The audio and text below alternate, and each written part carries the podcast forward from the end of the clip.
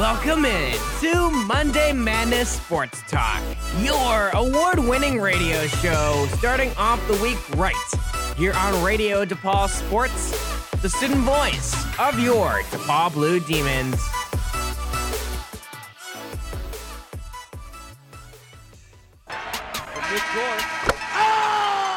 Broadcasting live from our new state of the art studio in downtown Chicago, it's Radio DePaul Sports, the student voice of your DePaul Blue Demons. Those space are, are gone. Contreras absolutely mashes one way out of here, and the Cubs lead 1 nothing. Yikes. That was a massacre. Yeah, he put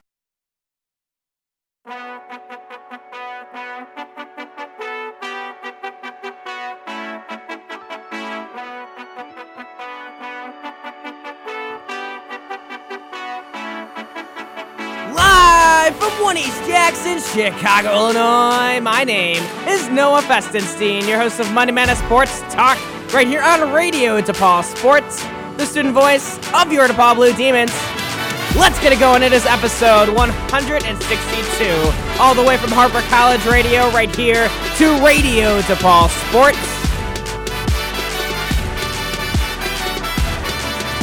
Feeling really good today. Feeling it. Didn't have trouble waking up this morning. I jumped right out of bed and I'm like, it's a Monday Madness morning.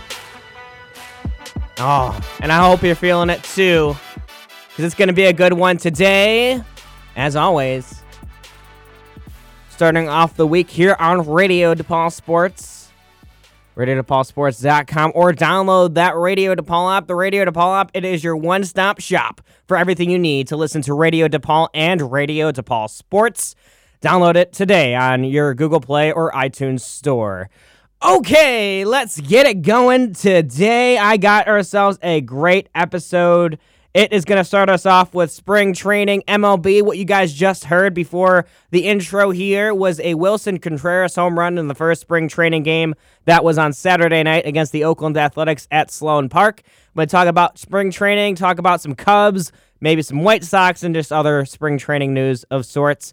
And so that'll be about 20 minutes. And then up to 11, about 11.25, I'm going to start us off with some NBA basketball and also NCAA with a focus on DePaul basketball, as DePaul basketball was able to get uh, a win on Saturday and able to escape their eight game skid. I want to talk about DePaul basketball and even uh, NBA basketball at around 11:25. Then at 11:40, I got NHL, some hockey going on here. Trade deadline is today, so a lot of trades going out and down this morning. A lot of big trades. Uh, Marleau of the Sharks just got traded, which is huge. So I'm going to talk about that and more. Also, uh, the David Ayres, 42 year old emergency goalie story, I want to talk about later on today at our hockey segment. Uh, so I'll get into that as well. And then uh, to finalize our sports, specific sports of the day would be MMA and boxing, talking about the UFC event on Saturday and also this upcoming event on Saturday. But also, the main focus is the Wilder and Fury fight that happened on Saturday night was a fantastic fight, especially for Tyson Fury, who came out as the champion of the heavyweights division, probably one of the best heavyweight champions since Mike Tyson. So uh, I want to get into that conversation and more. And then at 12:15, I'll be on Instagram Live at nfestie97. That's at nfestie97. I'll be doing a Monday Madness Sports Talk top 10 list today. It is a mystery topic. I'll announce the topic around the time it comes, but it's a good topic um, considering uh, it's very timely.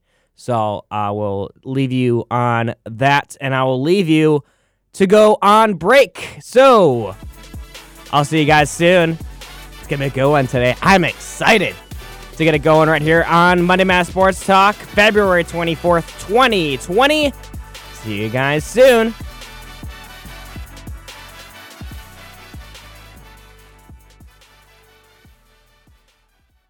Dad, this is fun. I didn't think I liked kayaking. Well, I'm glad you enjoyed it, but I think it's time to head back in. Okay.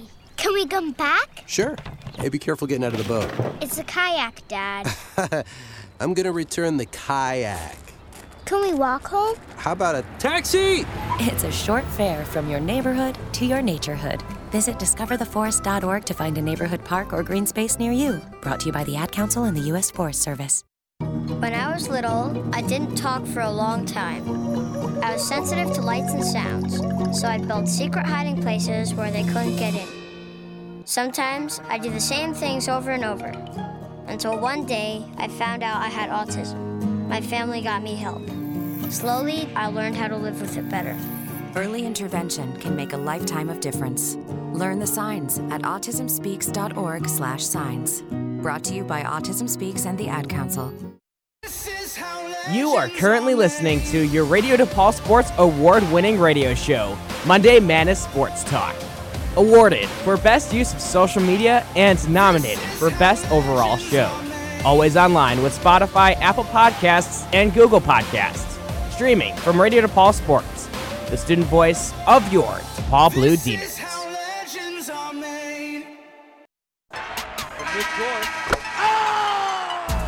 Broadcasting live from our new state of the art studio in downtown Chicago, it's Radio DePaul Sports, the student voice of your DePaul Blue Demons.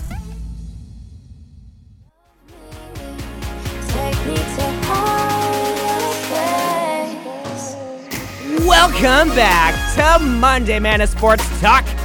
Right here on Radio DePaul Sports, the student voice of your DePaul Blue Demons. Bringing me into the baseball segment is the R3HAB remix of Electric from Alina Baraz. Khalid.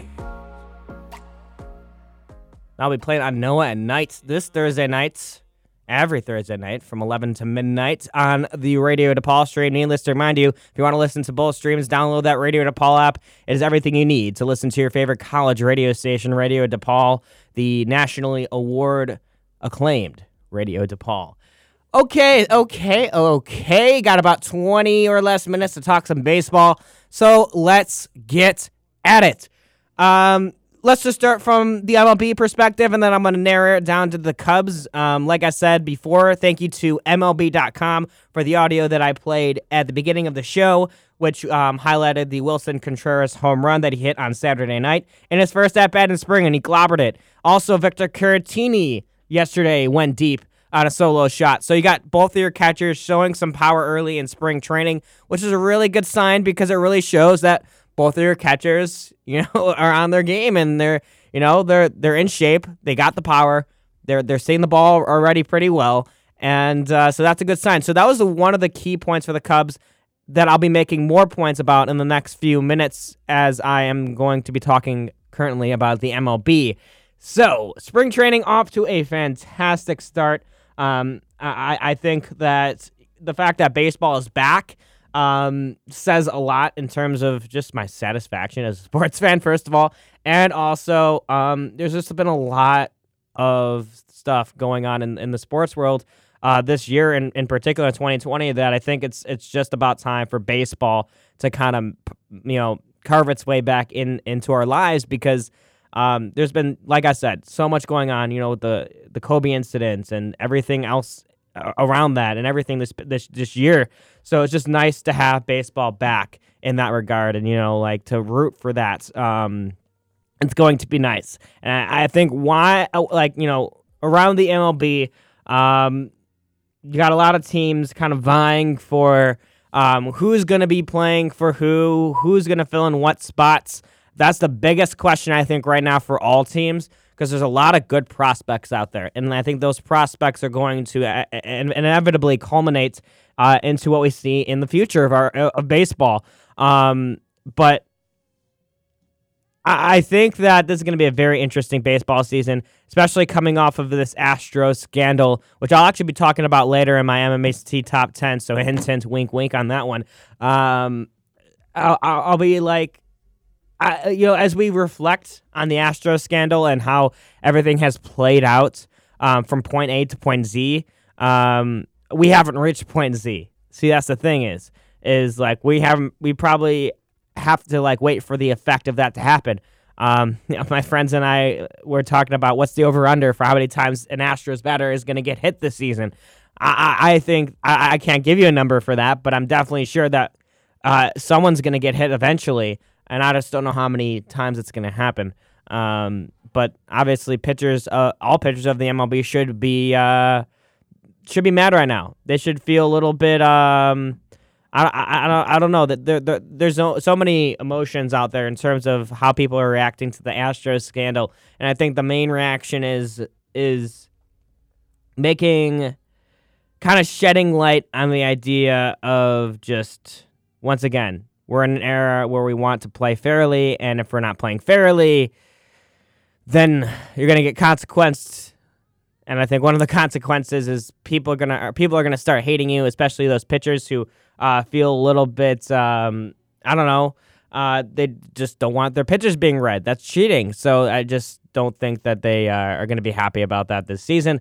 Um, so I'm interested in seeing what happens in that regard. Um, but in terms of spring training, um, I think everyone right now is calm. Everyone's trying to get back into shape, and uh, they're going to go from there. But it's just very nice to see baseball being played once again. Um, as much as it is as a spring training, it's not in season. Uh, it, it like, like I said, baseball's back. I'm feeling it in the air. We had a really good weekend this past weekend in terms of weather. Uh, 50 degrees, you know. I felt uh, I could smell spring in the air, you know, and baseball is a big part of that. So it's just exciting to kind of, you know, feel that. Uh, so I want to talk about this article that came out today about MLB, uh, the top 11 players to keep an eye on. If you're if you have the uh, MLB app or if you go on MLB.com, this is one of the headlined articles. Um, and it talks about 11 players to keep an eye on this spring. And I think it's a fantastic article, kind of pinpointing specific players, veterans, and even prospects uh, that may that should show up. And there is one Cub on this list. We'll start off. Well, actually, this former Cub on this list is number one, Jake Arrieta. Um, you know, he spent the last two seasons with a couple injuries, and let's see how he's going to recover from that in, in, a rotation that has Aaron Nola, Zack Wheeler, and Arrieta could be fit in as a third spot. So just like having that kind of perspective in terms of uh, who's going to fill in what spots and rotations is a conversation for not just the Phillies here, but for the entire MLB. So keep an eye on that. Other pitcher, Chris Sale. That's another guy to keep an eye on. Can he keep it up? Can he, uh, you know, step up in a roster that uh, just lost David Price? So that's that's a big deal. Um, they have Giancarlo Stanton on this list. I don't care about Stanton. He strikes out a lot. I'm just gonna skip him. David Price, as I mentioned, he's another guy on this list. Um, uh, the the article says, "quote He doesn't want to be the quote other player in the Mookie Betts trade. You know, everyone's talking about this trade in terms of, hey, it's all about Mookie Betts, but also you got a very effective pitcher in David Price, and David Price is out there to prove that he isn't that quote other player in the Mookie Betts trade. He's out there to prove that he's still got it and he still has the ability to be in the top three in a starting rotation. In a starting rotation in this Los Angeles Dodgers team that just lost Hyun-Jin Ryu, and now he just filled in that spot with a David Price. So that that that that's a big deal in terms of like who we need to watch out for, who's going to perform, and you can also say Mookie Betts. How is he going to perform in an in, in, an LA Dodgers jersey? Seems like both of them are fitting in in LA right now in spring training, so that's uh, very good to see. And if you're Dave Roberts, um, let's see, Cardinals, uh, Tommy Edman. I'm not as familiar with him, but he's a young player. Um, he he's an in, he's an infielder, but he's uh, mainly a third baseman. Which, in terms of Matt Carpenter, who currently fills that spot, Carpenter could also play first base, but it's also a battle for who's going to win that infield spot. So, like when we're in conversation of who's going to win spots on the field for respective baseball teams, um, you're gonna you're gonna bring in those prospects into conversation, and I'm gonna talk about that when we get into the Cubs very soon. Speaking of the Cubs, there's another guy on this list in terms of pitching, and that is Cubs veteran left-handed pitcher Jon Lester, who will get the start, I believe, on Wednesday or two tomorrow. Tomorrow, he's getting the start tomorrow in spring training, so it's very important to see how he, you know, is in shape. He looks a little bit more chiseled he looks just in shape this season. I mean, he wants to come off of an off season, so so to speak. Last year, Jon Lester felt like he didn't have the best of his seasons last year, and he wants to recover from that. So let's keep an eye on how he performs and uh, how he is going to approach this season in terms of where is he going to fit in this rotation. An organization that has Yu Darvish, Kyle Hendricks, uh, Tyler Chatwood is vying for it, and a Jose Quintana. So That's big. And then when I talk about rotations, is how is David Ross as this new manager going to work this rotation? I'm interested to see how David Ross reacts to this because he's got options, and that's a good thing. Options is a good thing, which is something that Joe Maddon had a lot of when he had his time as a coach of the Chicago Cubs. Um, okay, here's another one that caught my eye. Uh, Jo Adell, J O A D E L O, is Jo Adell, the Angels outfielder who is 20 years old, is MLB Pipeline's number six prospect. Um, and he is said to be, quote, on track to be a huge impact player. Um, and we talk about outfield players, and outfield is sometimes a commodity, especially as, as you're talking about prospects. Um, this guy is a big deal when it comes to um, fitting in uh, holes in in an outfield for the Angels that has, of course, Mike Trout in it, of course, but who's going to fill in right or left field, you know? And uh, you want to fill in a guy, a rookie, with a guy like Mike Trout, who is a veteran who knows who knows. I mean, who knows baseball left and right.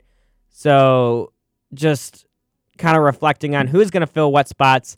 Um, it's going to be prospects. You got to look. You got to fall back initially on those prospects. Number eight, Brendan McKay, Rays left-handed pitcher. Rays have the Rays have been uh, uh, have been suffering, not suffering. They actually worked through it well. Last year, I think for the first half of the season, they were had a four-pitcher rotation, um, and now they're trying to add to it. And uh, with a guy like Brendan McKay, um, he's a left-handed pitcher. Also, he plays first base, so he got a full-time two-way player. How is he going to play that? Um, he struggled in some major league appearances in terms of pitching, um, but in terms of first base, uh, maybe he could do something about that. But at the same time, that's a utility player. You could bring a first baseman in, in like the third.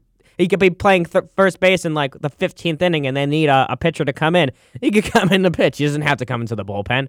He doesn't have to come from the bullpen. Yes, it would have been nice for him to warm up, but at least you got a pitcher in the 15th inning. Um, here's another one here. It's White Sox. Uh, the White Sox are trying to fill in some middle, middle infield depth alongside Tim Anderson. You got a guy like by the names of Nick Madrigal.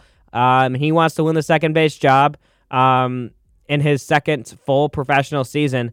Um, so he he's been through one season. Now he now he he's thinking big time. He's thinking big picture. Is he going to fill in those roles?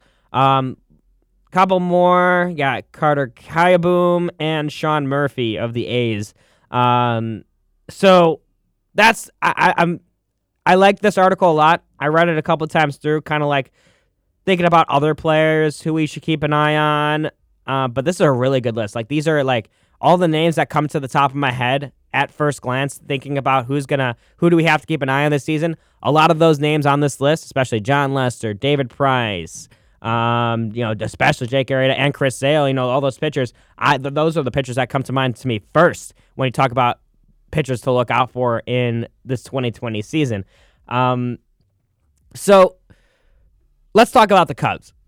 Um, when I talk about the depth, I think I, have been kind of reflecting on how much depth this Cubs team has compared to the past few seasons. And like I said about Joe Maddon, he had a lot to work with. A lot to work with the past few seasons in terms of field depth and hitting depth for that matter. Um, I don't think David Ross has that much of options as maybe what Joe Maddon had, but I feel like that's a good thing because it takes a little bit less pressure off of David Ross rather than he can take on the more tactical approach to coaching the game rather than uh, you know picking and choosing to fit into his tactical approach. He knows what players are going to fit in best. Players like, of course, Anthony Rizzo, Kris Bryant. There's a reason why he put Kris Bryant in the leadoff spot. I think that's a great decision considering he's got a hint of power. Kris Bryant, uh, we know we know his power, but we also know his discipline at the plate. You got to have that guy disciplined at the plate, and he's willing to take walks. He can get a base hit, um, and he'll he'll come up big when he needs to. So I that excites me to see how Kris Bryant's going to perform, but I feel like that's going to change over the season. Like Anthony Rizzo might hit leadoff because you know he's found success in the leadoff role. Um, but let's see what Kris Bryant can do in the leadoff role. Um, and then other players that David Ross can play with very well in his tactical um, plan would be that of like um, the catcher. Catching position is perfect. Willson Contreras. And then it's really good to see Victor Caratini perform um, already this spring training uh, because it shows that he's getting better as a catcher. And that shows catching depth. And you don't know what it's going to be like this season with Willson Contreras, especially since he was injured uh, a good portion of last season. So we got to make sure that both your catchers are healthy, and that even if they aren't, you got options behind that. Uh, infield, of course, uh, middle infield. Uh, I was just talking about rookie prospect infield depth, and you talk about Nico Hoerner, who uh, was promising last year, and now this year the Cubs had a, a minor league contract pickup, uh, and that was Jason Kipnis. So Jason, I, I like literally the past two Monday Man Sports Talk shows, I didn't realize Jason Kipnis was a Chicago Cub. So this is the first time me uh, like talking about it on the show. Um, is that of Jason Kipnis? I mean, this guy's a veteran. This guy's from Northbrook. He's, he grew up a Chicago Cubs fan. As much as he lost to the Chicago Cubs in 2016 with the Cleveland Indians in the World Series, he's still that, you know, Chicago Cubs fan that he's fulfilling his dreams of playing in the North Side. So that's really cool. And I feel like he deserves at least some uh, appearances as a Major League Chicago Cub and see what he's got left. He, he's played baseball before. He's been in this position before, just not in the National League. That's a, not as much of a different environment, but in terms of Wrigley Field, that's not a it's a good ballpark to hit in, especially for left-handed hitters. In terms of Jason Kipnis, so that's those are two guys vying for the second base position, but I feel like those are your two guys, Hoerner and Kipnis, which makes me really happy that Addison Russell is not a Chicago Cub anymore, um, because that would just be an unnecessary infield depth. And then, of course, Javier Baez. Who can forget about Javier Baez? Come on, Javier Baez. It's Javier Baez. Um, so outfields, Jason Heyward, Albert Almora, Kyle Schwarber. That, that's your that's your main outfield. Um, and then you're gonna have more options in that regard. But I want to talk about pitching because um, a lot of the questions last year revolved around like who are who's the most effective pitchers on this Cubs roster or Cubs staff. Um, and when you think about that, I, I think about guys like you know a big time signing last year in terms of Craig Kimbrel. Craig Kimbrel was in- injured a little bit.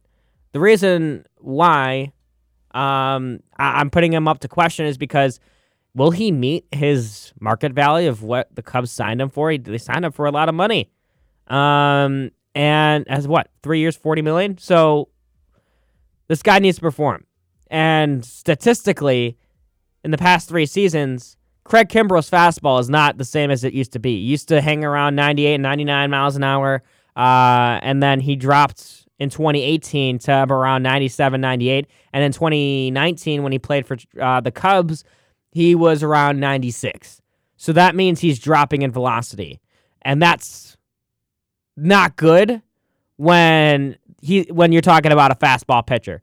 Craig Kimbrel's average against hitters with his fastball in 2017 was around 188. It turned into into the low 200s in 2018, and in 2019, his fastball, hit, the hitters against Craig Kimbrel's fastball, their average was 477, 0.477. So that is like high alert right there. That's from low 200s to 477 in one season. That's a lot. So that's something that Craig Kimbrel needs to keep his eye on um, this off uh, this spring training is tapping into his fastball, um, mixing up his pitch arsenal good so that he can complement his fastball. Um, so that's what I'm looking forward to. A couple last points here on baseball in terms of cuts pitching. I talked about already. Got to see what Jon Lester's up to. Got to see how he's feeling. I'm lo- I'm actually really interested in how he performs in maybe just two innings tomorrow in in the spring training game. How he pitches, what his velocity looks like, how his breaking ball's looking. So we'll see. We'll see about that. All right, so that's baseball for you. Yep, yep, yep. So that was fun. Um, next we got basketball. Talk about some DePaul basketball. Talk about NBA standings. Uh, and yeah, yeah, we'll uh, get more into it right here, right now on Monday Madness Sports Talk here on Radio DePaul Sports. The student voice of your DePaul Blue Demons. Looking forward to a good basketball segment coming up. So stay tuned. It's Thursday night, and you're grabbing drinks with some friends. Started off with a pitcher for the table, which quickly becomes two. There's pool. And there's the photo booth, All right, everybody squeeze in. Say cheese. followed naturally by an order of wings. And another. Can we get some extra ranch sauce? Then there's the ceremonial nightcap. So what are we doing this weekend? And lastly, it's back to the car, which, if you're buzzed,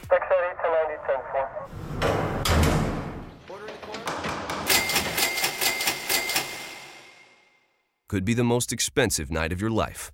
Getting pulled over for buzz driving could cost you around $10,000 in fines, legal fees, and increased insurance rates. Nothing kills a buzz like getting pulled over for buzz driving, because buzz driving is drunk driving. Brought to you by the National Highway Traffic Safety Administration and the Ad Council. Hey, it's Dibs, your favorite demon in a blue suit. You're listening to Radio DePaul Sports, the student voice of your DePaul Blue Demon. Campbell to Stonewall. Stonewall driving to the rim, goes up, gets it to fall, and one. Oh, Max Strus brings down the house. Radio DePaul Sports, your home for Blue Demon basketball.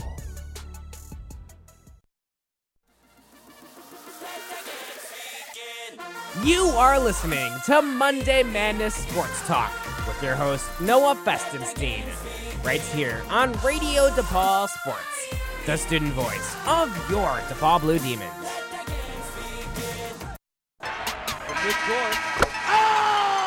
Broadcasting live from our new state of the art studio in downtown Chicago, it's Radio DePaul Sports, the student voice of your DePaul Blue Demons.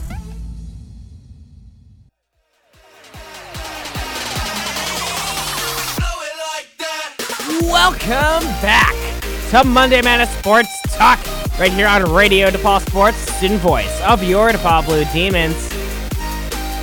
Bringing me into this segment, the basketball segment, Crank That Dollars. Going to be played onto this week's episode of Noah at Night. Every Thursday night on the Radio DePaul stream, 11 to midnight. So let's keep it going here with Monday Madness Sports Talk on for another hour here on RadioDePaulSports.com and that Radio DePaul app. Okay, okay, okay, okay. Let's just give ourselves a quick recap of the NBA standings with a highlight of the Chicago Bulls and maybe where they're at.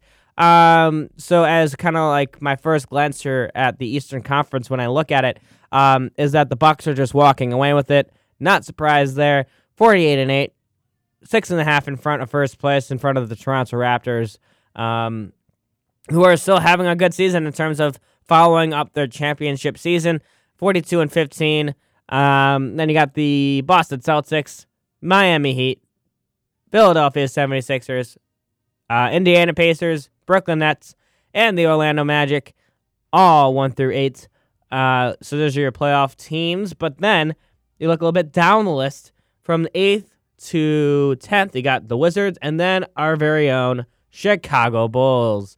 So, but four games being back behind a playoff berth, playoff opportunity, you may say, um, they had a couple chances to win um, in terms of like kind of gaining on that. Um, they did have a big win against the uh, ninth place Wizards yesterday at home, 126 to 17. Uh, big, big game by who was it? Who had that big game? Yeah, it was Zach LaVine had a massive game yesterday. 32 points in 36 minutes played. Um, Satoransky also had 39 minutes played, and he played well at forward, giving up 15 points. And then Thaddeus Young had a good game at 23 points.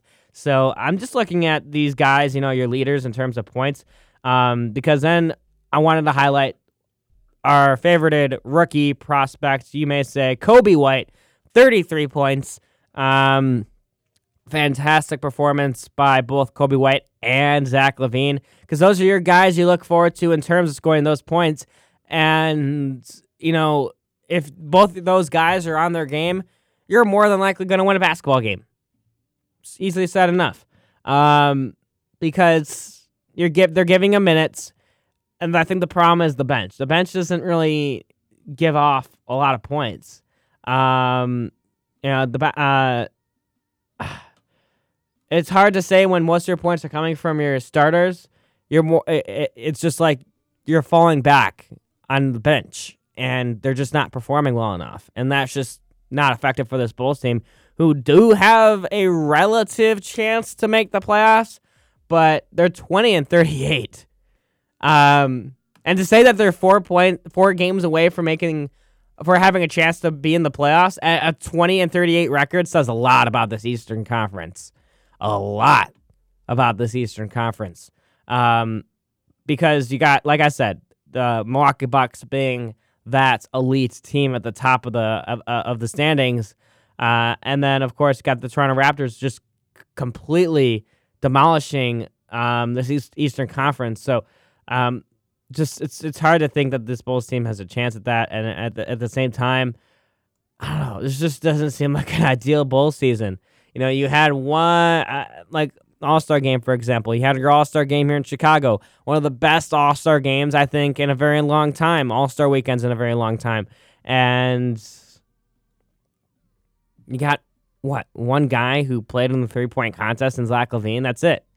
He didn't even compete in the dunk contest which baffles me. Really, it baffles me. And it just shows where this Bulls team is at. Um, and Jim Boylen as head coach, I don't see him as head coach. I don't think he's the right fit for this team. Um, I don't even know if he's the right fit for any team for that matter. Um, but just I, I don't know. I don't know how to I, I don't know how to comprehend this Bulls team right now. There's just there's just front office issues. Um, and when when when your players play, they'll play and they'll win, but it's just always has to be a close win. I don't remember the last time the Bulls won a game and it was like a good like definitive win. Like yesterday, yeah, a double digit win, but both teams are like above 115 points and like it was a close game throughout. And yeah, there's like no serious wins that the Bulls have had where they just won dominantly. Um at least in recent memory. So that's a problem. Um, but the biggest problem, in my eyes at least, is that of um, DePaul basketball, which I will get to in a couple minutes as I finish up the Western Conference. Um, I'll be because of just you'll get what I mean when I talk about DePaul basketball, but I'll get there in a couple minutes.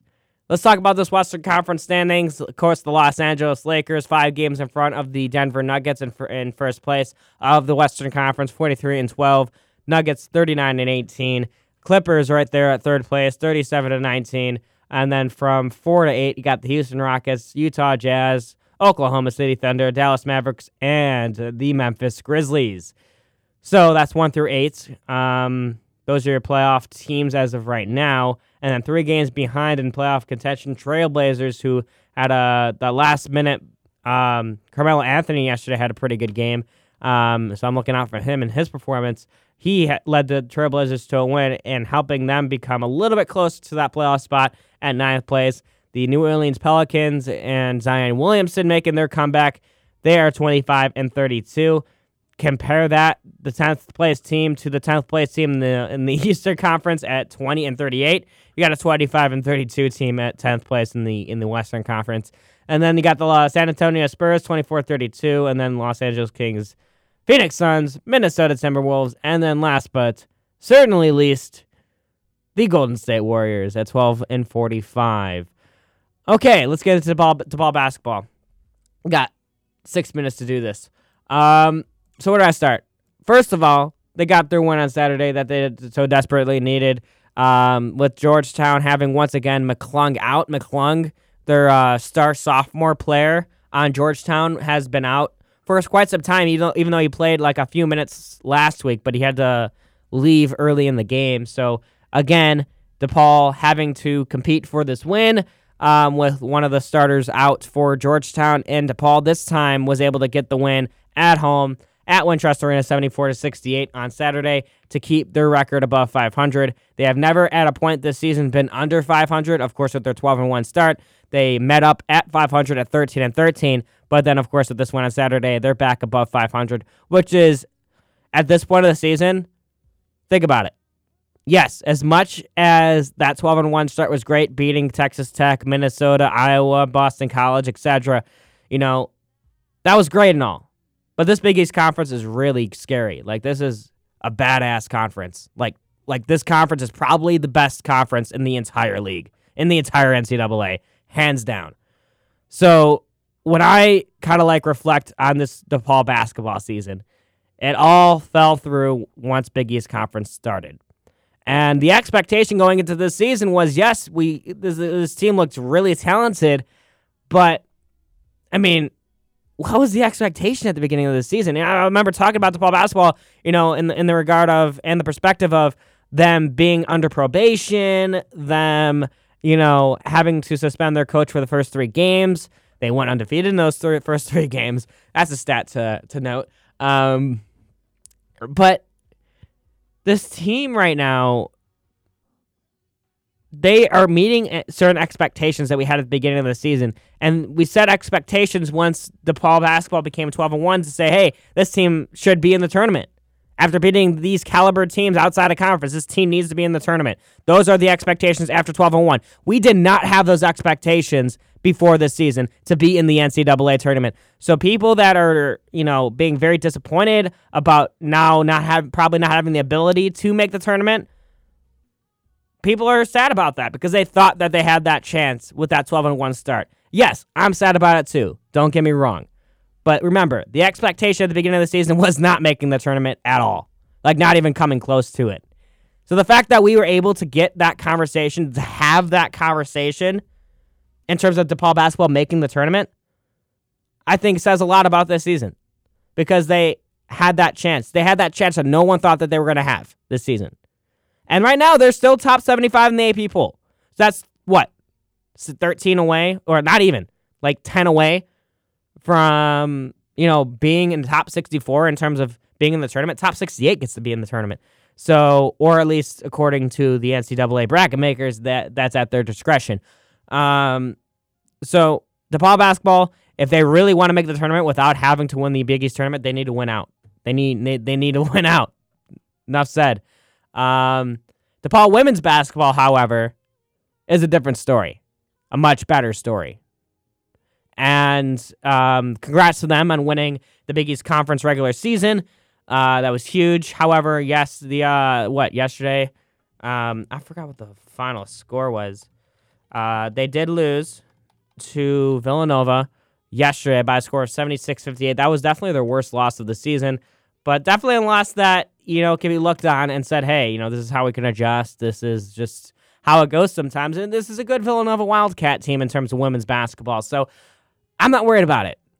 And the DePaul had a couple chances throughout the game to kind of like make their way back, but that it just didn't. I mean, after the first quarter, 2019, and then um, Villanova 13 to 11 in the second, and then they kind of ran away with it in the second half. So just chances for DePaul to come back in that one, but that's okay. They've already proven their point in the Big East Conference regular season.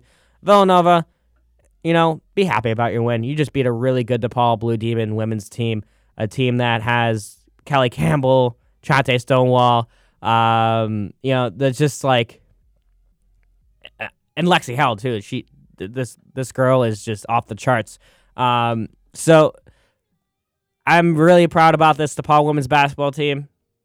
I, I'm really aching for their success. Um, and looking forward to another Big East tournament at Wintrust Arena very soon. So that's to be cool. Um, and also another NCAA appearance. So um, that's what 18 seasons in a row now. That would that would be the case. So um, kind of falling back in the men's basketball. Once again, expectations were not really they were met to an extent. Expectations were set after 12 and 1 and um, that was to make the tournament and it just didn't do it. And I mean, come on.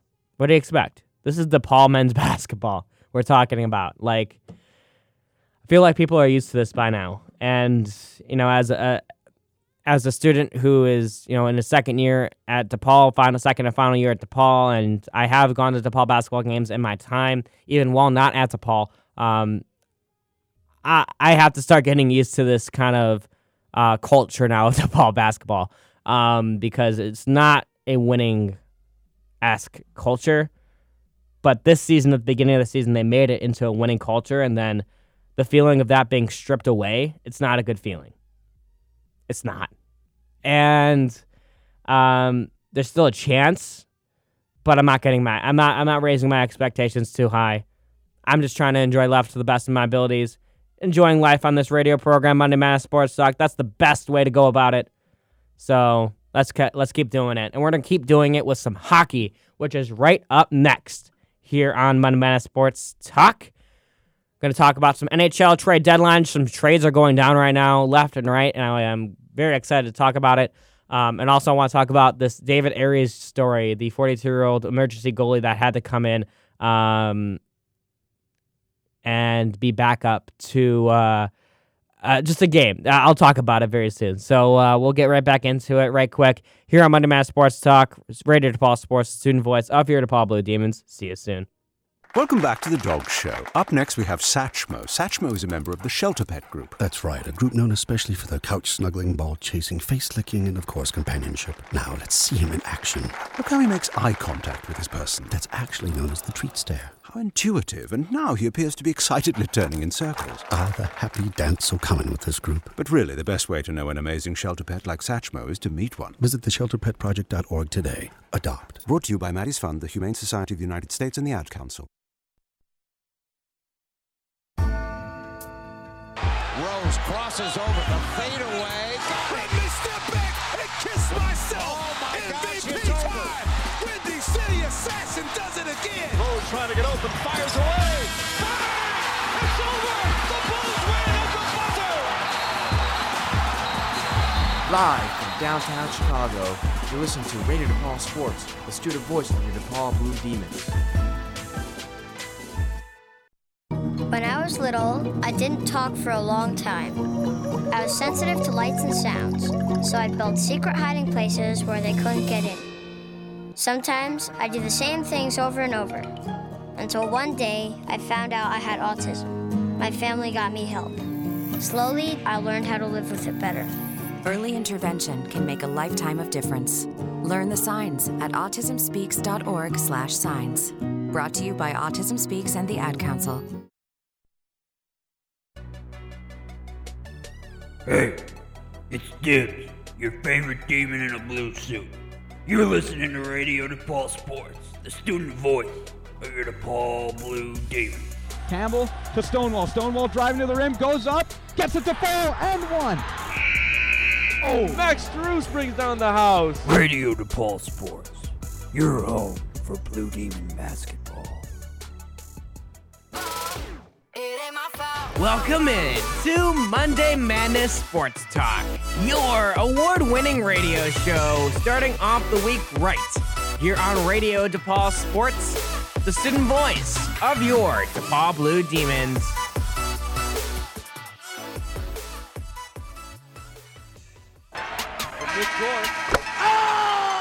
Broadcasting live from our new state of the art studio in downtown Chicago, it's Radio DePaul Sports, the student voice of your DePaul Blue Demons.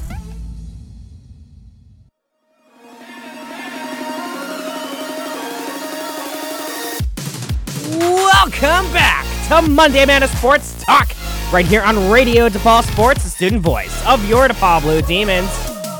Bringing me into this one is Renaissance, featuring Clarity, Steve James, and Kid, the Kid remix. Gonna play this one on Noah at night, Thursday nights from 11 to midnight on the Radio DePaul stream.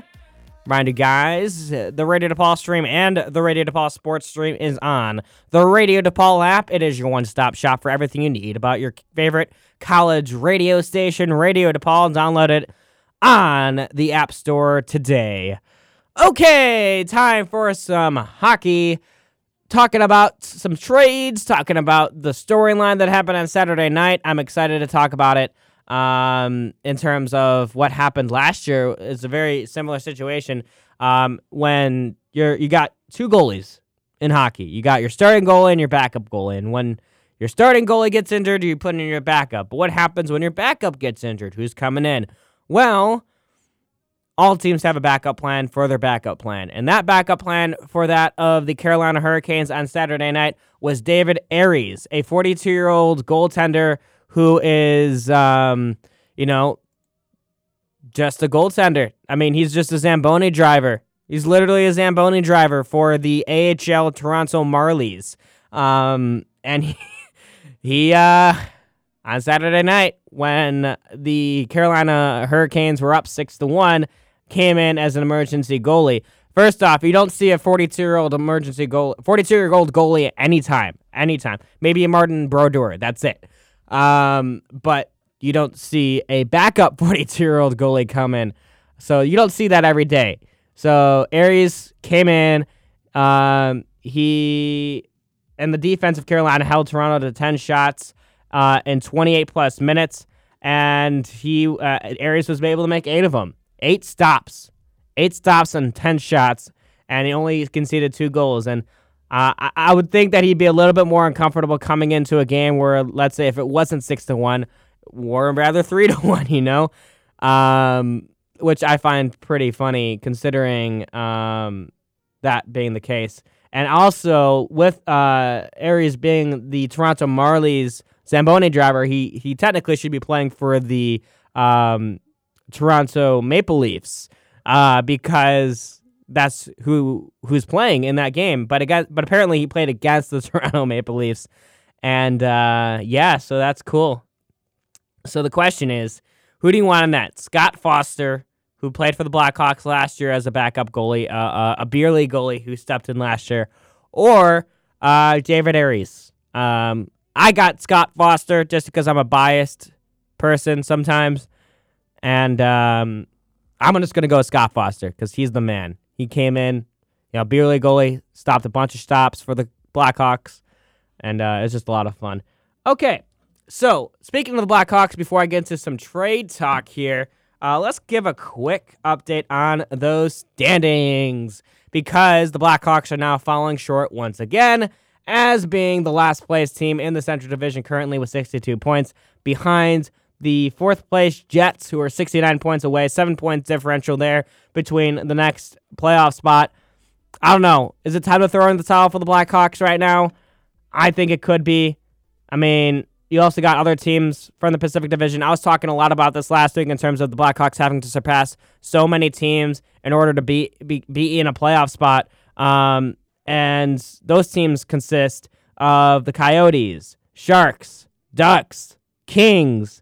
Uh, even though the Kings are like 12 points behind the Blackhawks, so I would say the Ducks, Sharks, Coyotes, mainly the Coyotes because they're the second wild card spot. If anything, the the Jets are competing with the Coyotes right now for the last wild card spot, and the Flames, who are both at 70 points. Then you got the Vancouver Canucks at 72 points, Edmonton Oilers at 73, and the Golden State or the Golden Knights at uh, 76. Not the Golden State Knights, Golden the Golden State Golden Knights.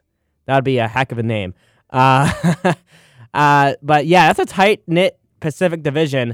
Uh, and then the Central Division, you got the Blues, Avalanche, Stars, Jets, Predators, Wild, and then Blackhawks. Eastern Conference, the best team in the league. Bruins at 90 points. Then you got the Lightning at 85. Then bottom down, Maple Leafs, Panthers, Sabres, Canadiens, Senators, and then the Red Wings, the worst team in the league. Um, and then you got the Metropolitan Division in the Capitals, 82 points. Penguins at 80 points. Flyers 77. Down the list, you got the Islanders, Hurricanes, Blue Jackets, Rangers, and then the Devils. Um, says a lot when a lot of the last place teams have plus 50 points, and then the last place team, the Atlantic Division, has only 34 points, and the red and, the uh, not the Boston Red Wings. What am I doing? First the Golden State Golden Knights, and now the Boston Red Wings. What am I doing? Uh, uh, the Detroit Red Wings at last place, a, a, team that has a tradition of winning, is now losing here in 2020. Um, so speaking of the Red Wings, they made a trade today. Uh, let's highlight the trades now uh, here as um, I've been following a lot of these trades on social media, especially Instagram, uh, as they've been posting every single trade. So here are the trades that have happened today. It first started off with Mike Green of that of the Detroit Red Wings heading over to the Edmonton Oilers for that of Kyle Brodziak, which is a good pickup. That's a really good pickup. Uh, you got you got a center for a defenseman. That's a really good pickup. Plus, the Red Wings got a fourth round pick, which is big. So I think the Red Wings won that trade. In in in, in a season where the Red Wings are struggling, they actually were able to get a trade where I think they won. Um, next trade uh, involved the New York Islanders and Ottawa Senators. It went for Jean Gabriel Pageau from the New York Islanders went in to the Ottawa Senators for bo- for all three things 2020 first round pick, 2020 second round pick, and a 2022 third round pick. That is what the New York Islanders get for giving away Jean Gabriel Pageau. Okay, then the next trade is going to be a trade between the uh, Hurricanes and Florida Panthers. Imagine if the Hurricanes traded away David Ayres as their backup backup goalie. That would be a trade for a first round pick by far. Imagine. Um, so the Hurricanes traded away Vincent Trocheck for all for three forwards and one defense. Forward Erik Haula, forward Lucas Wallmark, defenseman Chase Priskie, and forward E2 Laura Starine. Laura Staranana. I don't know how to pronounce that. But it seems like Hur- the Hurricanes won this trade. You got one for one, and Erik Haula is a really good pickup uh, for uh, this Hurricanes team. Next trade, next trade, next trade, next trade. Um, let's look at uh, Patrick Marleau. Yeah, I was going to talk about this one. Okay, so Patrick Marleau, who is a veteran of the game and an absolute legend, I would say, in San Jose, has just been traded away to the uh, Pittsburgh Penguins. Uh, I kind of imagine a guy like Marleau being on the Pittsburgh Penguins, and that was in return for a 2021 third round pick, which surprises me. I thought that the Penguins would be, or the uh, Sharks would be getting something more out of Patrick Marleau, but I mean, I don't think Patrick. I think Patrick Marleau has proved his point as a San Jose Shark. I think maybe he's not really overstayed his welcome. I would just say like he's on a team that just cannot win. You know, that cannot. They they haven't proven themselves to be a Stanley Cup winning team. They had their chance a couple years ago in the Stanley Cup Finals, and they just didn't come through. So that's Patrick Marleau for you. Adios, amigos, from the San Jose Sharks. So that is um, interesting there. Uh, so not a trade, but an extension, a massive extension uh, for a very important player on the New York Rangers. Chris Kreider uh, has been signed to a seven-year extension for the New York Rangers. Um, now let's talk about the Blackhawks. If they were to make a trade, if the Blackhawks are going to make a trade, I think the one big piece that they can use as a trade bait would be that of Erik Gustafsson. He's a good player. He's good for this Blackhawks team, but I think he could be better for another team that could send us something like a, I would say, I would say trade for draft picks at this point. I mean, you already know that this Blackhawks team isn't going to be competing as much for anything as much as the next team is. So trade away for some some draft picks. If I were the Blackhawks, trade away for draft picks. Trade for a second round, third round draft picks. Those are huge, dude. Like imagine getting uh, a third round draft pick for a guy like Erik Gustafsson and then getting something in return in terms of like a future player that you, the Blackhawks could need. That's huge. So I think just considering for future, I mean, as now the the rookies are or the veterans of this Blackhawks team are kind of deteriorating. They're they're they're not going uphill. They're going downhill. Maybe Patrick Kane's an exception to that notion, but a lot of these guys are going downhill in terms of their career. Uh, they're getting older, and just nature is taking their course of this Blackhawks team that was a dynasty in this past decade, and now it's looking forward to the future. And I think if we trade away pieces to look forward to the future, that would be a good move for the Chicago Blackhawks. Okay, so that is hockey for you today. Good hockey conversation, talking about some trades, talking about David Ayres, talk about uh, the standings. A lot happened in that hockey conversation there. So a lot to unpack there, but a lot to unpack in the next segment. It is going to be all MMA, combat sports, boxing, everything. Going to be talking about the UFC event from this past Saturday night. Also going to talk about um, the uh, the big boxing event, arguably the best heavyweight fight in the century between Tyson Fury and Deontay Wilder. So we're going to talk about that when I come back here on Monday Madness Sports Talk. You are listening to such right here on Radio DePaul Sports, the student voice of your DePaul Blue Demons. Rose crosses over the fadeaway. Let me step back and kiss myself. Oh my MVP gosh, it's over. time. Windy City Assassin does it again. Rose trying to get open, fires away. Ah! It's over. The Bulls win at the buzzer. Live from downtown Chicago, you're listening to Radio DePaul Sports, the student voice of your DePaul Blue Demons. You're not wired to have a response to this sound. You're neutral to it. You hear it every time you finish a meal and never feel anything. But if we were able to associate this sound with a new stimulus, save the food, we've achieved pulling a natural response from you. Save the food. Why are we doing this, you may ask? Save the food. Because this ad is trying to change your after meal behavior through brainwashing. Because food waste costs the average family $1,500 a year. Save the food, cha-ching! And 1500 extra bucks is like getting a pay raise. Save the food, cha-ching! You're promoted. Which could pay for your child's braces. Save the food, cha-ching! You're promoted. Check out my braces. So when you hear this sound, rethink your behavior. Cook it, store it, share it. Just don't waste it. For tips and recipes, visit savethefood.com. Brought to you by NRDC and the Ad Council. So I'm a cat, and I just moved in with this new human, and she's got this little toy she's always playing with, all day long. Tap, tap, tap, tap, bloop, bloop. She can't put it down. There it is. Oh, and get this. She even talks to it. Last week she asked it for Chinese, and guess what? Egg rolls showed up. Like magic. Humans have cool toys. A person is the best thing to happen to a shelter pet. Be that person. Adopt. Brought to you by the Ad Council and the ShelterPetProject.org.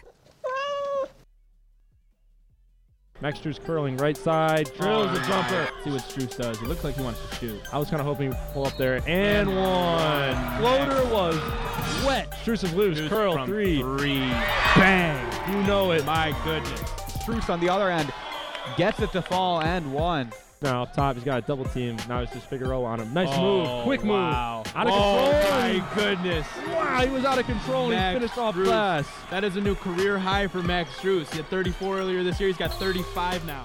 You're listening to Radio DePaul Sports, the student voice of your DePaul Blue Demons. Hey, it's Dibs, your favorite demon in a blue suit. You're listening to Radio DePaul Sports, the student voice of your Paul Blue Demon. Campbell to Stonewall. Stonewall driving to the rim, goes up, gets it to fall, and one.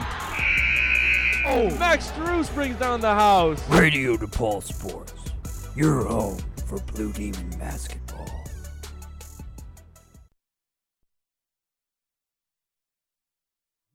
listening to Monday Madness Sports Talk every Monday from 11 to 12:30. Right here on RadioDePaulSports.com and the Radio DePaul app. Oh! Broadcasting live from our new state of the art studio in downtown Chicago, it's Radio DePaul Sports, the student voice of your DePaul Blue Demons.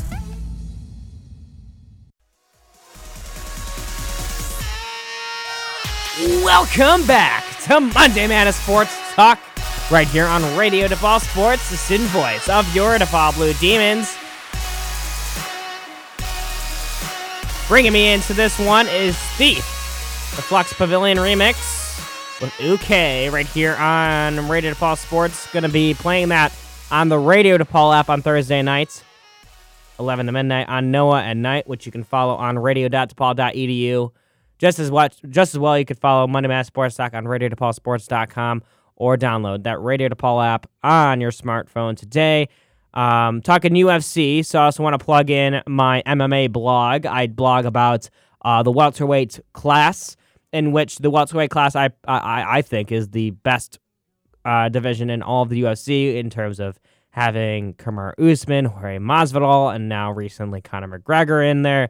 Um, you know, that's the best division, and I write about it. So you can follow that up on my WordPress account. That's at Welter Weigh In. All you gotta do is search Welter Weigh In, and I think you might find it. Or just follow me on my social media Snapchat, Instagram, Twitter for more information.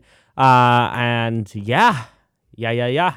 So let's get to it now. Here, as we witnessed a UFC event on Saturday night, I'm going to start off with that because I'm going to do it in uh, order of the events because Saturday night was a fight night to the fullest because you had the UFC event and then immediately following the UFC event was the boxing world championship, heavyweight world championship between Deontay Wilder and Tyson Fury. So let's get into the UFC event. So this UFC v- uh, event was very well renounced. You had some pretty good fighters coming into the likings of Jimmy Crute, uh, Karolina Kowalkiewicz, who got destroyed in her match against Yan Xiaonan. Oh, man, two names that are just perfectly difficult to talk, to, to just say. Um, so just um, some good fights. But the main event was that between Paul Felder and Dan Hooker, the rise and grind of a fighter who I think is one of the best right now uh, in a division that is aching for some uh, new types of fighters in the lightweight division with Dan Hooker. You know, Dan Hooker, a guy who can throw punches very well, he's very accurate, very. Uh, he's got a lot of stamina. He was able to prove himself in a five round fight, in a lightweight five round fight against a guy who can push him very hard in in Paul Felder. Paul Felder, I thought won this match three to two. That was my scorecard. That was also Ariel Helwani's scorecard on ESPN in terms of saying Paul Felder won this match. Fair, clear, clearly, but also Paul Felder took easily the most damage. His right eye was out like past the third round, and it just wasn't the best situation for Paul Felder in terms of that. And I think that's what partially lost him the fight because it, it it caused Paul Felder to kind of lose some of his abilities. You know, you lose part you lose part of your sight your your accuracy is gonna your your accuracy is gonna diminish. Uh, your perception's gonna take a little bit of a toll on you, uh, and it's just not a good situation. So um, just looking out for that, and um, yeah. So what really got me though was what Paul, uh, Paul Felder said after the match. Um, as I will play that for you right now. So this is this is Paul Felder after the match, immediately his, his response. Um, that was music that was playing. So here we go. There. So here's Paul Felder after his match against Dan Hooker. That might be it for me. Uh... You hear that crowd reaction to that? They love you, man. Man, I got a four-year-old at home that misses me every time I go away like this.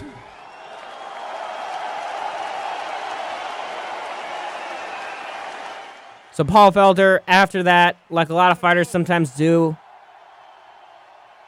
as at this point Dan Hooker came in, gave him a hug, put up Paul Felder's hand like he's the true winner here, which to me he is, at least in the fight, and also as a fighter himself. I knew this is, is exactly what I was in for when I came up here to New Zealand. I pissed this guy off, you know, and when you piss off a talented guy like Dan, he's going to bring it to you. And uh, man, that was fun, brother. That was fun. Five rounds going at it.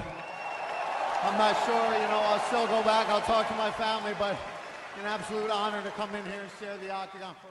So yeah, obviously a lot to talk about with his family, in which that you know that's the most important aspect of his life. He got very emotional in talking about his daughter and how she misses him uh, when he leaves to go fight, and especially for training camp, he's gone a lot.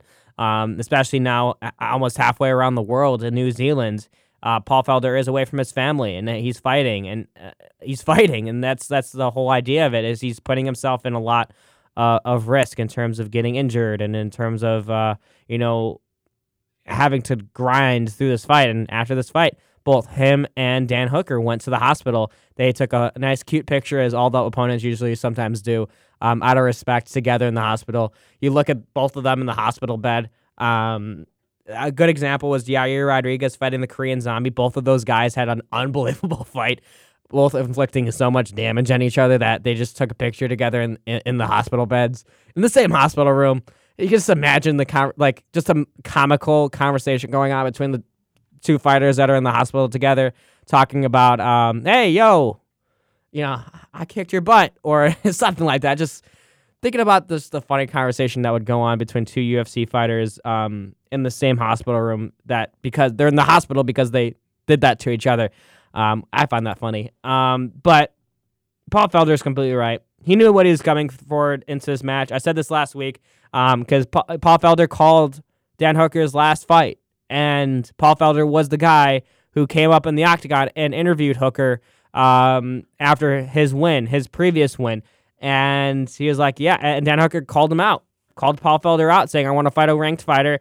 And that's what he got. Dan Hooker got a ranked fighter, and he beat a ranked fighter. And now Dan Hooker stays, remain, uh, deserves to stay a, a, a ranked fighter. Even if he lost that match by decision against Felder, Dan Hooker proved himself to be a ranked fighter because he fought a ranked fighter. He competed against a ranked fighter, and he inflicted a lot of damage on uh, Paul Felder, who at the time was sixth um, or seventh in the ranking. And I think Dan Hooker is going to get bumped up in the lightweight rankings. Um, so this upcoming weekend, we got ourselves a fight night, uh, a free fight night, and a very rare free fight night in terms of we actually have a five round championship fight at flyweight. The vacant flyweight belt being vacant by Henry Cejudo, who to me is still the champion of flyweight, has to relinquish his belt because he hasn't fought in a while.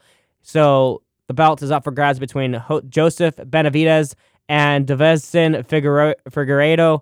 Um, both fantastic fighters. Joseph Benavidez, man, that guy's a beast. That guy's so scary. I would never want to step in front of the octagon with him. Even though he's 125 pounds, I'm 180. I still wouldn't want to step in front of the oct- in the octagon with any of these fighters. This is going to be a great fight. I'm really looking forward to it. And you also got a women women's featherweight co-main event that's really good with Felicia Spencer. I always look forward to a Felicia Spencer fight. And then, uh, oh gosh, God help me with this name, uh, Zarah Fairn dos Santos. I think I got that right. That's a win for Felicia Spencer in my book. I'm rooting for her.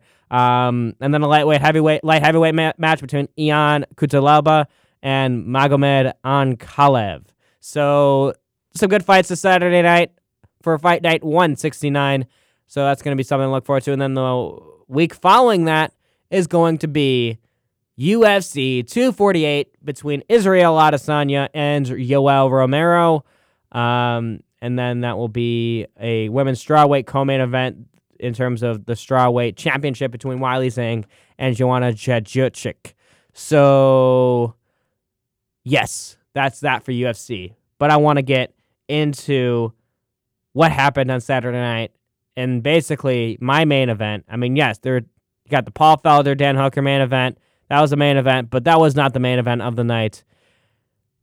It was that of Tyson Fury against Deontay Wilder, the rematch. Uh, I think the most highly anticipated rematch, arguably of all time, and also, um, I don't uh, all time. That's a that's a stretch. That's a stretch. Yeah, you guys are probably thinking right now after me saying that. That's a that's a that's a bold statement, Noah. That's a bold statement. But no, it's that's I I don't think that um it was I, I, I don't I don't know. It was definitely the most anticipated fight this century in terms of heavyweight because you got Mike Tyson who who is one of the best heavyweights of all time. That's probably the last notable heavyweight since Tyson Fury and Deontay Wilder. And the reason why this fight was so big is because both of these fighters in Wilder and Fury are the best heavyweight fighters since that of Mike Tyson. Easily said. I'm not backing on that word. Best boxing athletes in terms of heavyweight. It's just like when you look at the fight though, like Deontay Wilder came in at 230 pounds and Fury was like like 270. That's a 40 pound difference. So you got to think to yourself, a guy who's got a 40 pound difference in a boxing match, and it seems like he overpowered Wilder a lot. Like Fury, I've never seen a boxer overpower a guy like that in a very long time, at least in, in terms of a championship fight, because these two guys have so much power. And I was talking about the, the, that last week. Is th- these guys can absolutely throw some bombs? You know, like I and we expected that in this fight. And in the first two rounds, you saw Wilder throw in a lot of good punches, and he landed them. He did. But Fury is just that t- kind of fighter who uh, doesn't get back down from that. He in his last match, in Fury's last match against um, who was it? Otto Wallin. Um, that was his last match. In like the third round, Fury's eye got busted open and he was gushing blood for like nine straight rounds and was still able to win the fight. Like, come on, you can't do that to Tyson Fury. And that's a big reason why I actually had Tyson Fury win this match is because he knows how to take that kind of blow. And he's coming in off of that sort of fight where his eye was gashed open for nine straight rounds. And he's coming into a Wilder fight where he's got a game plan. He can take a hit against Wilder, and he knows how to fight against him. He learned lessons in the first fight that he's going to bring in and take to effect in the second fight, and that's why Fury won this fight. Is because he had a game plan. Wilder didn't seem like he he it, Wilder seemed like he was there to adjust to um, Tyson's game plan and not have his own game plan. Um, and Wilder trusted his abilities. Why not when you have a fighter like Wilder? That this guy's a beast. This guy comes in wearing a whole freaking uh, knight like black knight outfit, like a scary black knight outfit. Like that. Like, first of all, mind you, the two the two intros for both of these fighters, Tyson Fury and uh, Deontay Wilder, that was just worth the enter. That was worth the pay per view that night. Like I was just cracking up. I loved it. It was entertainment to the finest. Um, I thought in boxing, like like that's the type of entertainment you don't get in MMA UFC. Like that was a lot of fun. You you got Tyson Fury being walked out on a throne. Um, last time in the Otto Wallin fight, he walked out. Um, and it, it was a tribute. It was a Mexico tribute. So he was walking out in a sombrero and being carried on on a throne as well. Um, just so much fun in terms of intros. But of course, Deontay Wilder comes in. If you guys look it up online. It's pretty cool to act. It's actually a really cool outfit. It's just a little intimidating. Uh, it's just a black knight outfit or something like that. I don't know, with a mask and everything. Uh, it was just two two good intros that kind of make think to yourself, well, can't be surprised that this is a, a main event fight. Um, so yeah, I mean, I'm really happy Tyson Fury won after the third round after uh, he was able to compete with Wilder's throws and he was able to adjust, Tyson Fury went in for his game plan, and the game plan was to wear him out, um, overpower Wilder, and keep throwing the punches, making sure that he controls the center of the ring, and he did so. And after the third round, it was all. I mean, it was all Fury the entire fight. Like even the first two rounds, like you give it, you give those rounds to Fury. So then after the third round, um, it was just all just waiting to see how much Wilder can take from Fury. And he took a lot, yeah, but um, he got knocked down what three times, two times in one round, and uh, his corner said enough. His corner saw enough, and um, he they they threw in the towel seventh round, and just the beaten, just like how beaten up Wilder was. You see that. You also see a couple pictures like it just goes to show how much power Fury has, how much um how how much he can overpower any fighter. Like I, I like you could put Tyson Fury up against any other fighter in his future bouts, and I'm gonna pick Tyson Fury after this because this is that's crazy. And I think the next big fight for Tyson Fury is gonna be Joshua Anthony Joshua, who just beat Ruiz um, in a rematch in that. So Anthony Joshua against Tyson Fury should be the next heavyweight boxing match, hands down. Um, maybe Wilder could fight that fight against Joshua, but one of those two should fight that fight. Um, so I, I I'm that that's what I would be looking forward to, and we'll see from there. Very happy to see Fury won. Uh, I said that he was going to win by decision, a very hesitant decision because this fight could have gone either way. Wilder could have found his uh, advantage early in the rounds and he would have controlled. Anything could have happened. I think those first three rounds were the deciding factor of who's going to take control of this fight. And of course, Fury took advantage of that notion.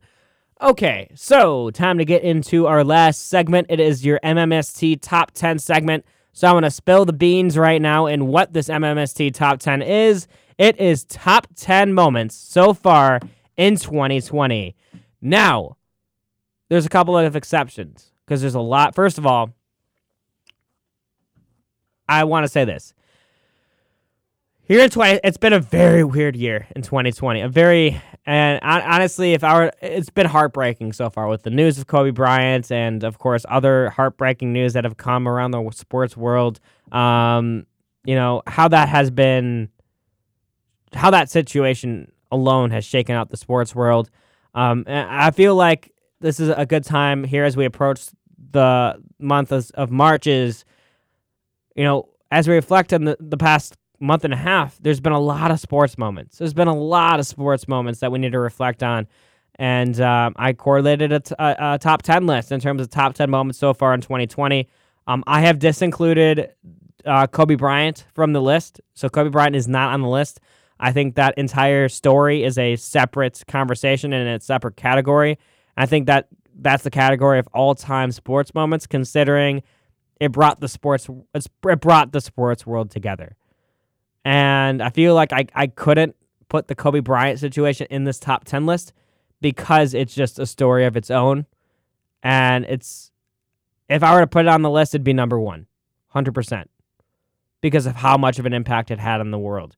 But I just think it's in a, in a category of its own. The story is of Kobe Bryant, and I, I just don't want to put that in this list today. But it's a good list nonetheless. A lot of sports moments have happened here in 2020 already, and I want to share that with you.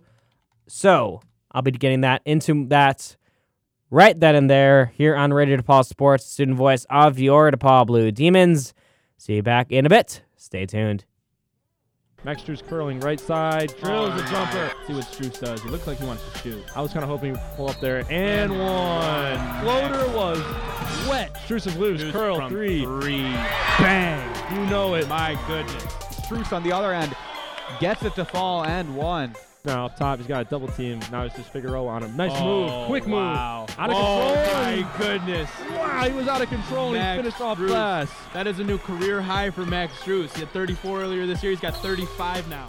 You're listening to Radio DePaul Sports, the student voice of your DePaul Blue Demons. Listen, as a hiring manager, I've got to tell you, the best job candidate isn't always the typical candidate. Sometimes they're a grad of life. Meet the grads of life. Young adults of unique determination and experience, an ideal fit for your company in an entry level position, internship, or mentorship. They might not have every qualification you typically look for, but they're exactly who your company needs. Sometimes the best candidates aren't the ones you're used to. Go to gradsoflife.org to learn how to find, cultivate, and train this great pool of untapped talent. Brought to you by the Ad Council and gradsoflife.org. Welcome back to the Dog Show. Up next, we have Satchmo. Satchmo is a member of the Shelter Pet Group. That's right, a group known especially for their couch snuggling, ball chasing, face licking, and of course, companionship. Now, let's see him in action. Look how he makes eye contact with his person. That's actually known as the treat stare. How intuitive, and now he appears to be excitedly turning in circles. Ah, the happy dance so common with this group. But really, the best way to know an amazing shelter pet like Satchmo is to meet one. Visit theshelterpetproject.org today. Adopt. Brought to you by Maddie's Fund, the Humane Society of the United States, and the Ad Council. Welcome in to Monday Madness Sports Talk, your award winning radio show starting off the week right here on Radio DePaul Sports, the student voice of your DePaul Blue Demons.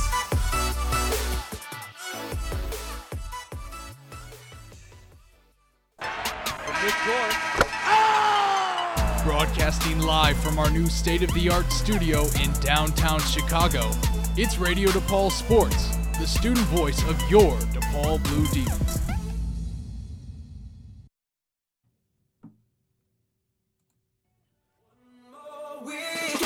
Welcome back to Monday Madness Sports Talk, right here on Radio DePaul Sports, the student voice of your DePaul Blue Demons. Bringing me into this next segment is One More Weekend with Audien and MAX. Be playing that on this week's Noah and Night episode. Every single Thursday night from 11 to midnight on the Radio DePaul stream. I got 10 minutes to do this, so let's get it going here. It's a top 10 list. Top 10 moments thus far in 2020.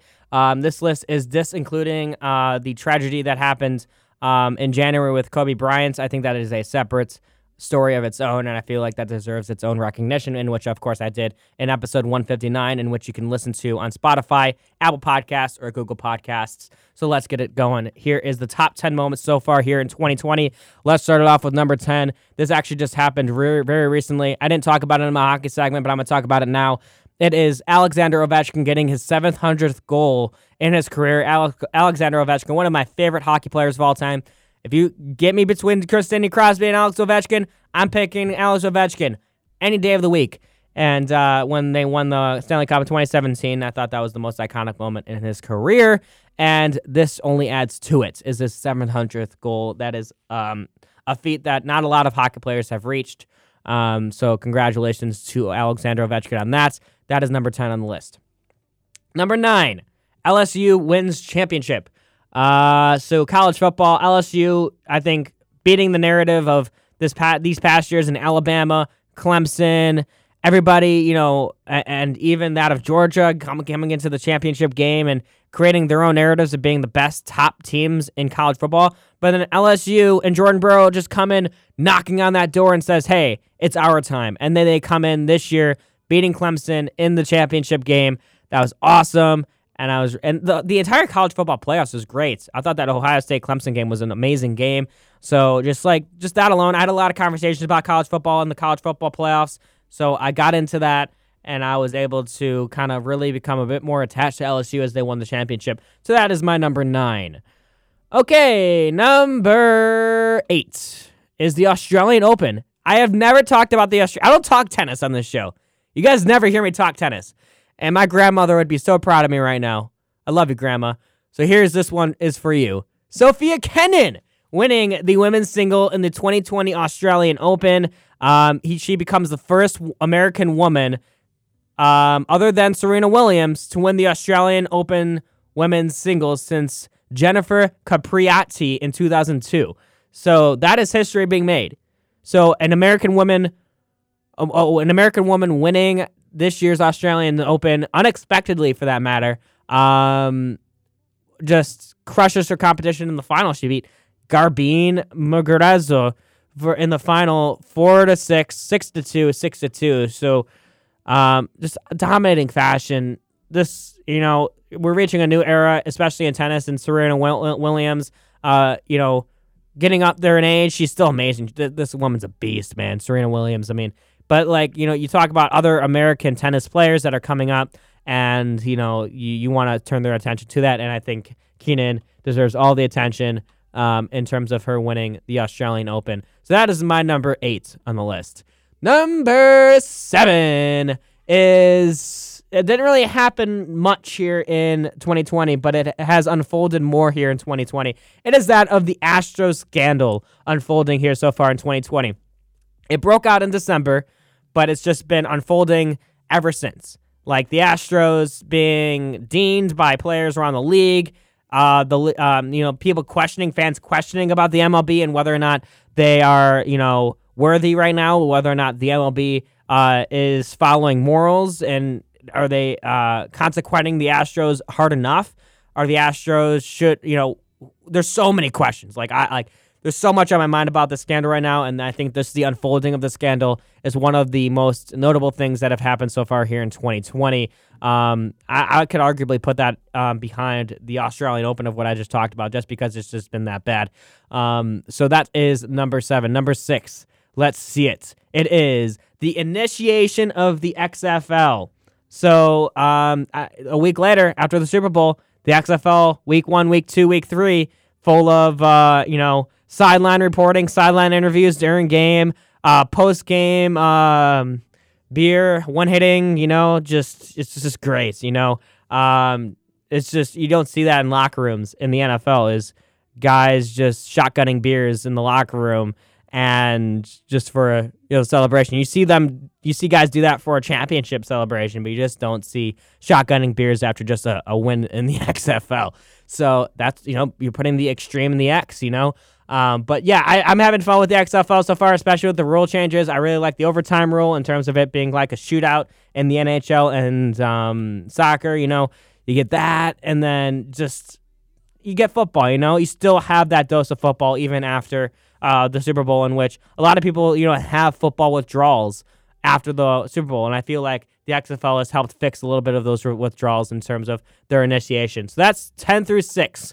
Uh, let's go five, top five in the best moments here in 2020. Let's start it off with the NBA All Star Weekend Dunk Contest.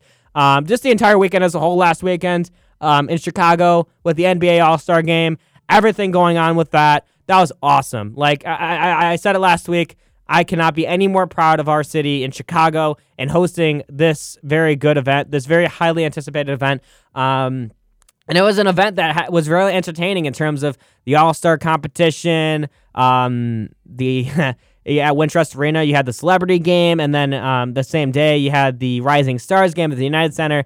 This is a great weekend, especially for DePaul. You know they got to show off their new arena in the Wintrust Arena, and uh, you had many, many guys who, uh, to the likeness of LeBron James, Giannis Antetokounmpo, uh, You know, all those, all, all the Luka Doncic. You know, those guys are on the basketball court in Wintrust Arena. You know, you never thought that that would happen. Uh, only t- like what two, three years into the existence of Wintrust Arena. So that's really cool to kind of note.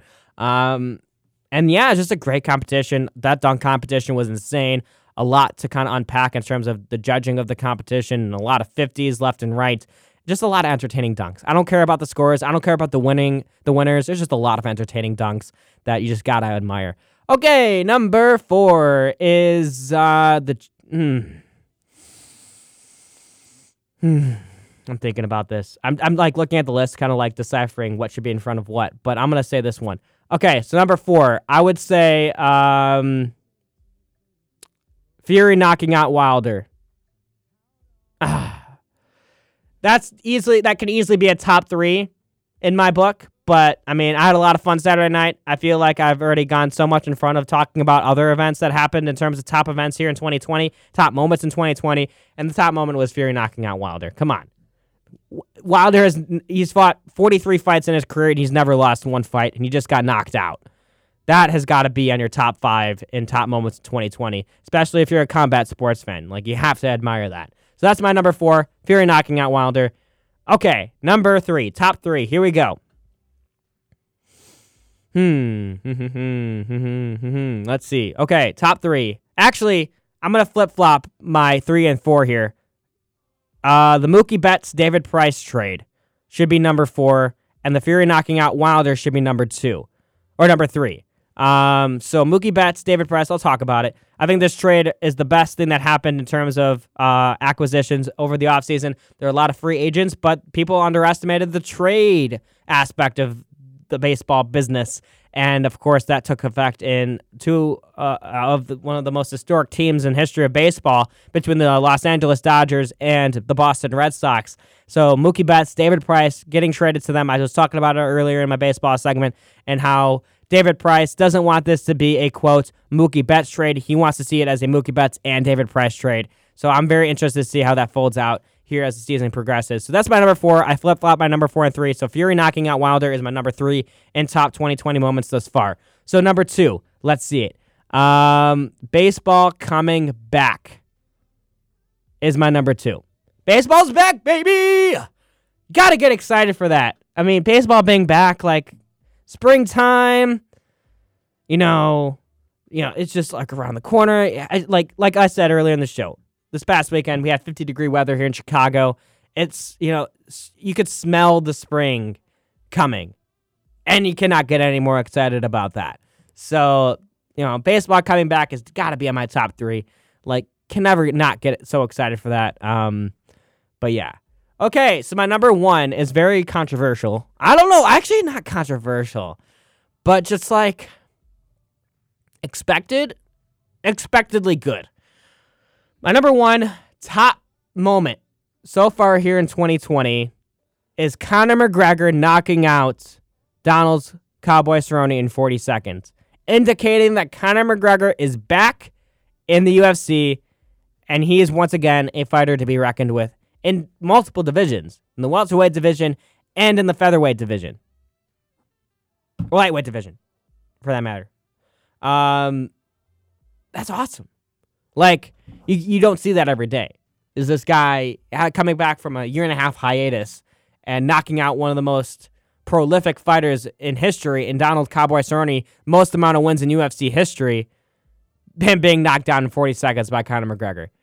That's my number one on this list uh, in terms of top 20 moments here in 2020. Right on time as the show is about to conclude. Um, a lot of fun, as always, here on Monday Madness Sports Talk. Uh, but I had a lot of fun with this top 10 list. I, it took me a lot of thinking. You know, I wanted to make this top 10 list because there's just a lot going on in the sports world in terms of like heartbreak and around this world in general, just a lot of heartbreak. And um, I just want to shine some light sometimes, you know, and some good moments this past, you know, some really good, fun things to note as we're getting started in this new new decade. And I'm already able to correlate a top 10, 20, top 20, 20 moments so far here uh, in sports. And uh, I was able to talk tennis, MMA, baseball, football, hockey, um, I get soccer. I don't. I don't. I mean, if I were to say something for soccer in terms of top moments in 2020, it's got to be that Manchester City band that I was talking about last week. Manchester City being uh, fined 33 million dollars in U.S. currency, 30 million euros. Um, and yeah, as a Manchester United fan, that's it's my favorite soccer moment that happened uh, this season in soccer. Uh, but my most favorited moment, as always, is spending my time with you here every week on RadioDePaulSports.com and the Radio DePaul app. Monday Madness Sports Talk every single Monday from 11 to 12:30. I am making my way out from today's episode 162. It's been a pleasure, you all. Ah, I love it. Gotta love it every single time. See you guys next week. It is episode 163 coming your way here on RadioDePaulSports.com and the Radio DePaul app. It is your one-stop shop for everything you need for your favorite college radio station. So download it right now. I'll see you guys on Wednesday for Action Heights here on RadioDePaulSports.com, 4:30 to 5, and of course on Thursday nights on the Radio DePaul stream, 11 to midnight with Noah at night playing EDM music. So long from myself, Noah Festenstein. See you guys next week.